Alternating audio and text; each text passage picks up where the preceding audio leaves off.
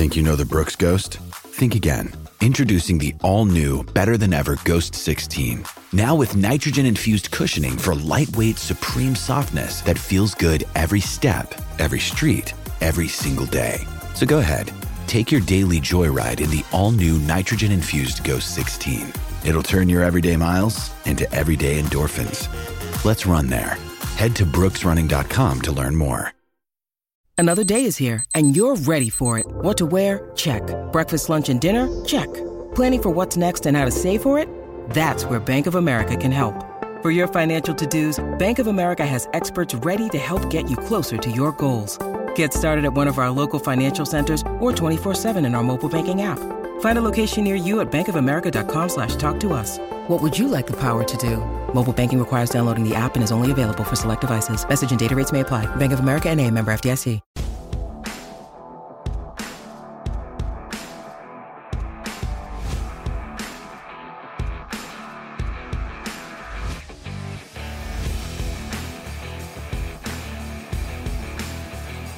Hello, everybody, and welcome to the Ice-Burgh Recap, your home for Pittsburgh Penguins game recaps and analysis. You can find us on YouTube at Inside the Penguins or anywhere you get your podcast from by searching Tip of the Ice-Burgh. The Pittsburgh Penguins kick off the second half of the 2023-24 season with a 3 to nothing victory in a matinee fashion over the Seattle Kraken. The Kraken came into this game as the hottest team in the NHL, riding a nine game winning streak, an 11 game point streak. But the Pittsburgh Penguins put together one of, if not their best performances of the season to get the 3 to nothing victory and to get back in the win column after back to back overtime losses. The top storyline in this one is the storyline that they avoided from the last couple of games, starting on time. Leave it to a random Monday matinee game to get this team to start at the very beginning of the game, but it absolutely worked. Penguins entered the second period on even ground for the first time in seemingly the entire month of January because they came out and they played well from the start of the first period all the way through in one of their most complete performances of the season. I mean, you go back, maybe the Vegas Golden Knights win, the 3 to nothing one a couple months back. Maybe the Colorado Avalanche win early in the season.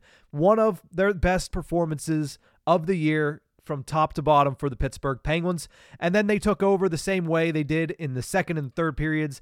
They've been doing that all January long. They were able to continue that against a red hot, albeit very injured Seattle Kraken team. They were missing Matty Beniers, who's their best forward. They were missing Vince Dunn, who is their best defenseman, but they still got the job done. You play the team that's in front of you. They played a team with a lot of former Penguins, Brandon Tanev in the lineup, Jamie Oleksiak in the lineup, Justin Schultz, Brian Dumoulin, who was given a nice video you know, welcome back to Pittsburgh after 10 seasons with the Pittsburgh Penguins. But the Penguins, they went out, they handled business, and they're 1 0 in the back half of the 2023 24 season. Let's go over to the goal recap because it was all yellow once again for the Pittsburgh Penguins. Getting a lot of shutouts this year are the Penguins, whether that be Tristan Jarry Alex Nedeljkovic, or that split shutout they had between Tristan Jarry and Magnus Hellberg out in Anaheim. But the Penguins, like I said, even ground after the first period of play. It was 0 0, but the Pittsburgh Penguins controlled the pace of play and dominated in the entire first period. Second period, they burst out for a couple. Within two minutes, they scored two goals. First, a goal by Drew O'Connor, his sixth of the season on a beautiful passing play Bryan Rust set him up for his 14th assist of the season, and Evgeny Malkin started it all with a beautiful touch pass at the blue line for his 21st assist of the season. A nice tic tac toe play, and the Penguins' second line was on the board. A little bit later, like I said, just about two minutes later, Chris Letang had the puck at the point. He saw or dished it off, excuse me, softly over to Sidney Crosby, who drops to one knee and beats Joey Daccord, making it two to nothing for the Pittsburgh Penguins. A game in which they dominated up to that point off the scoreboard. Then they get on the scoreboard there with two quick goals. It's Crosby's 25th goal of the season. Assists go to Chris Letang and Rickard Rakell, who gets into the double digits in the Apples. Moving into the third period, the Pittsburgh Penguins, they took their foot off the gas a little bit. It was a little more even keel in the third between the Penguins and the Seattle Kraken, but it never felt like the Penguins weren't in control of this one. Eventually, the Seattle Kraken pull their goaltender Joey Daccord. The puck finds its way to Sidney Crosby, and he gets his second goal of the game 26th of the season. He's back on that 50 goal pace now. Assists go to Rickard Rakell and Erik Karlsson, who extends his point streak to now seven games with eight points in that span, one goal and seven assists. So Carlson continues his point streak. Sidney Crosby scores two goals. Drew O'Connor continues his impressive season, and the Pittsburgh Penguins finish at triple zeros with a three to nothing victory over the Seattle Kraken. A nice win for the Penguins heading into four days off before their next matchup, which is on the Vegas Strip against the Vegas Golden Knights, as we'll get to here in just a little bit. But before that, let's talk about our three stars of the game. Third star goes to one of the most impressive players of the season to this point, the one of the most surprising players of the season to this point, and that goes to Drew O'Connor. Scores his sixth goal of the season in this one. A beautiful finish off a great feed from Bryan Rust. It's nice to see Drew O'Connor be able to find the back of the net with a little bit more consistency here over the past three or four weeks. He's certainly been a huge surprise for the Pittsburgh Penguins. He's certainly been a needed surprise, as now with Reilly Smith out of the lineup, it looks like Drew O'Connor is going to be playing second line minutes for the foreseeable future. He looked great in this one, continues to turn up the heat on the forecheck laid one of the nicest hip checks that I've seen a Pittsburgh Penguins lay in a very, very long time. I think that's a lost art. And I, I think Phil Bourque even said that on the game, uh, the, the broadcast today, excuse me. But Drew O'Connor, the lost art of the hip check was not lost on him. He had a beautiful hip check in this one. Also, tallies a goal and ends up being the game winning goal for the Pittsburgh Penguins. He's my third star of the game. Tristan Jarry gets the second star of the game in this one. I believe he was the first star at PPG Paints Arena coming out waving that terrible towel as of right now, I'm recording this at halftime of the Steelers game. Not going well for the other team in black and gold today. But Tristan Jarry collects his fifth shutout of the season, which puts him back in a tie for first place in the National Hockey League. And if you look at the way that Tristan Jarry has played in the last three, he had a rough stretch there where he's pulled in two of his four starts. But you look at his last three games, he's looked phenomenal. 1 0 2 record doesn't tell the entire story. Only four goals allowed in the three games that he's played, a 948 save percentage and one shutout. The defense, let's not forget, basically abandoned him for the large portions of the first two games of that three game stretch, and he was able to come up and make so many 10 bell saves. He is at the top of his game right now a good sign for the Pittsburgh Penguins. The number one star in this one is the number one star pretty much every time the Pittsburgh Penguins win a game. I don't know how much more I can say about this guy because he's putting together a Hart Trophy season, and we seem to say it every single time the Pittsburgh Penguins have a victory. Sidney Crosby, another two goal performance, and like I mentioned, on pace for 50 goals at the age of 36. Not many can do it like Sidney Crosby can, and he puts two more in the basket in this one to get up to 26 on the season. He continues to lead this Pittsburgh Penguins team in all facets of the game, and that's led to a victory tonight. And right now, Penguins, they're on the outside looking in, but if they get back into the playoff race, as we keep saying and continue to say, he's going to be high up there in Hart Trophy voting. Final thoughts in this game. While I did like the Penguins' performance, while I do think it was a complete team performance, or at least the most complete performance that we have seen from this team in a very long time, it still feels like they have too many passengers on their forward roster. You look at the third line, Valtteri Puustinen and Radim Zohorna haven't looked particularly good. Radim Zohorna, there were a couple of occasions in today's game where he made some plays that I just looked at and I said, that's a play that should get you demoted. That's a play that should get you taken out of the lineup. And I understand with Reilly Smith going down, they wanted to give Radim Zohorna an opportunity to get back in the lineup after being a healthy scratch for a couple of weeks.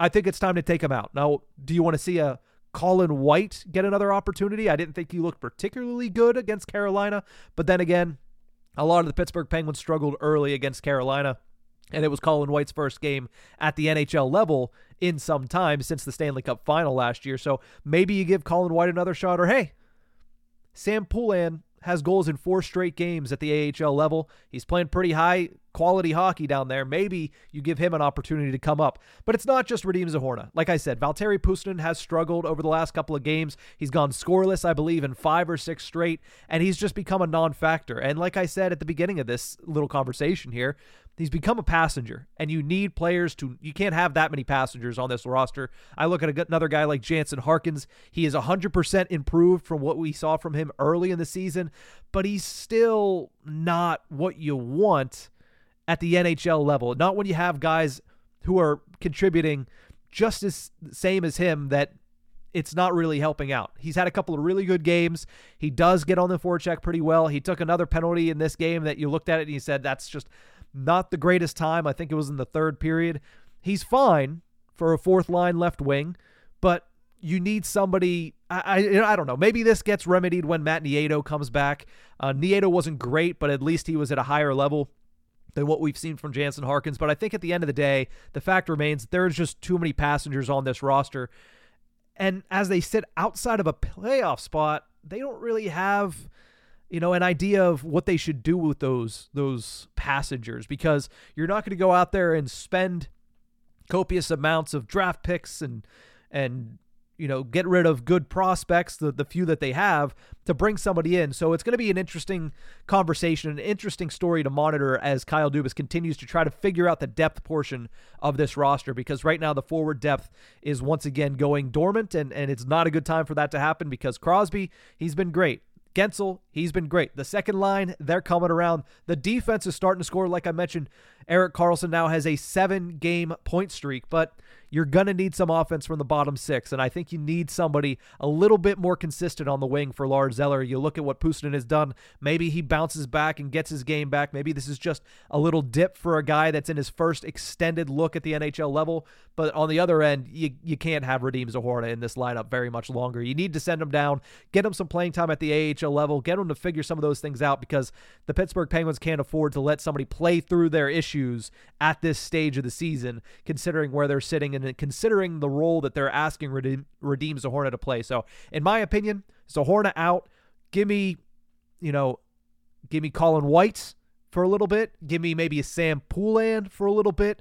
Maybe even give me Vinnie Hinostroza back in that role. But I just don't think Radim Zohorna, in particular, should be in this lineup moving forward. But I digress at that point. It was a great victory. Don't want to hamper too much or discuss too much of the negatives in a game that they provided plenty of positives. Penguins win this one by a final score of three to nothing. Get back on the winning track. Are now, I believe, one standings point as of this moment outside of a playoff spot.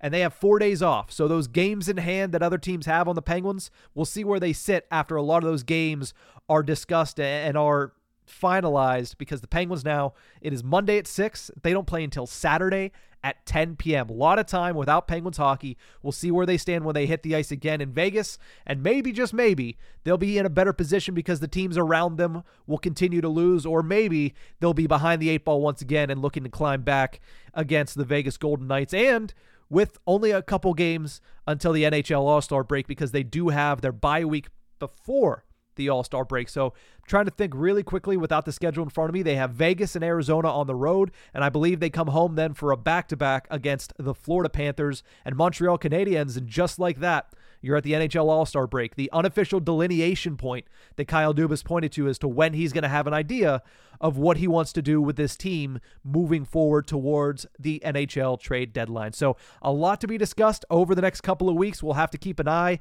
on the Pittsburgh Penguins. As of right now, they got a couple practices before they head west, but it's going to be a long time before we get any more Penguins hockey. At least the Penguins gave us a good taste in our mouths coming off of a 3 to nothing victory against the Seattle Kraken as we sit here and await their next action against the defending Cup champions. But that's going to do it for this episode of the Ice-Burgh Recap Show. Thank you guys so much for tuning in. And remember, you can find us on YouTube at Inside the Penguins or anywhere you get your podcast from by simply searching Tip of the Ice-Burgh. But that's going to do it for this episode. Excuse me.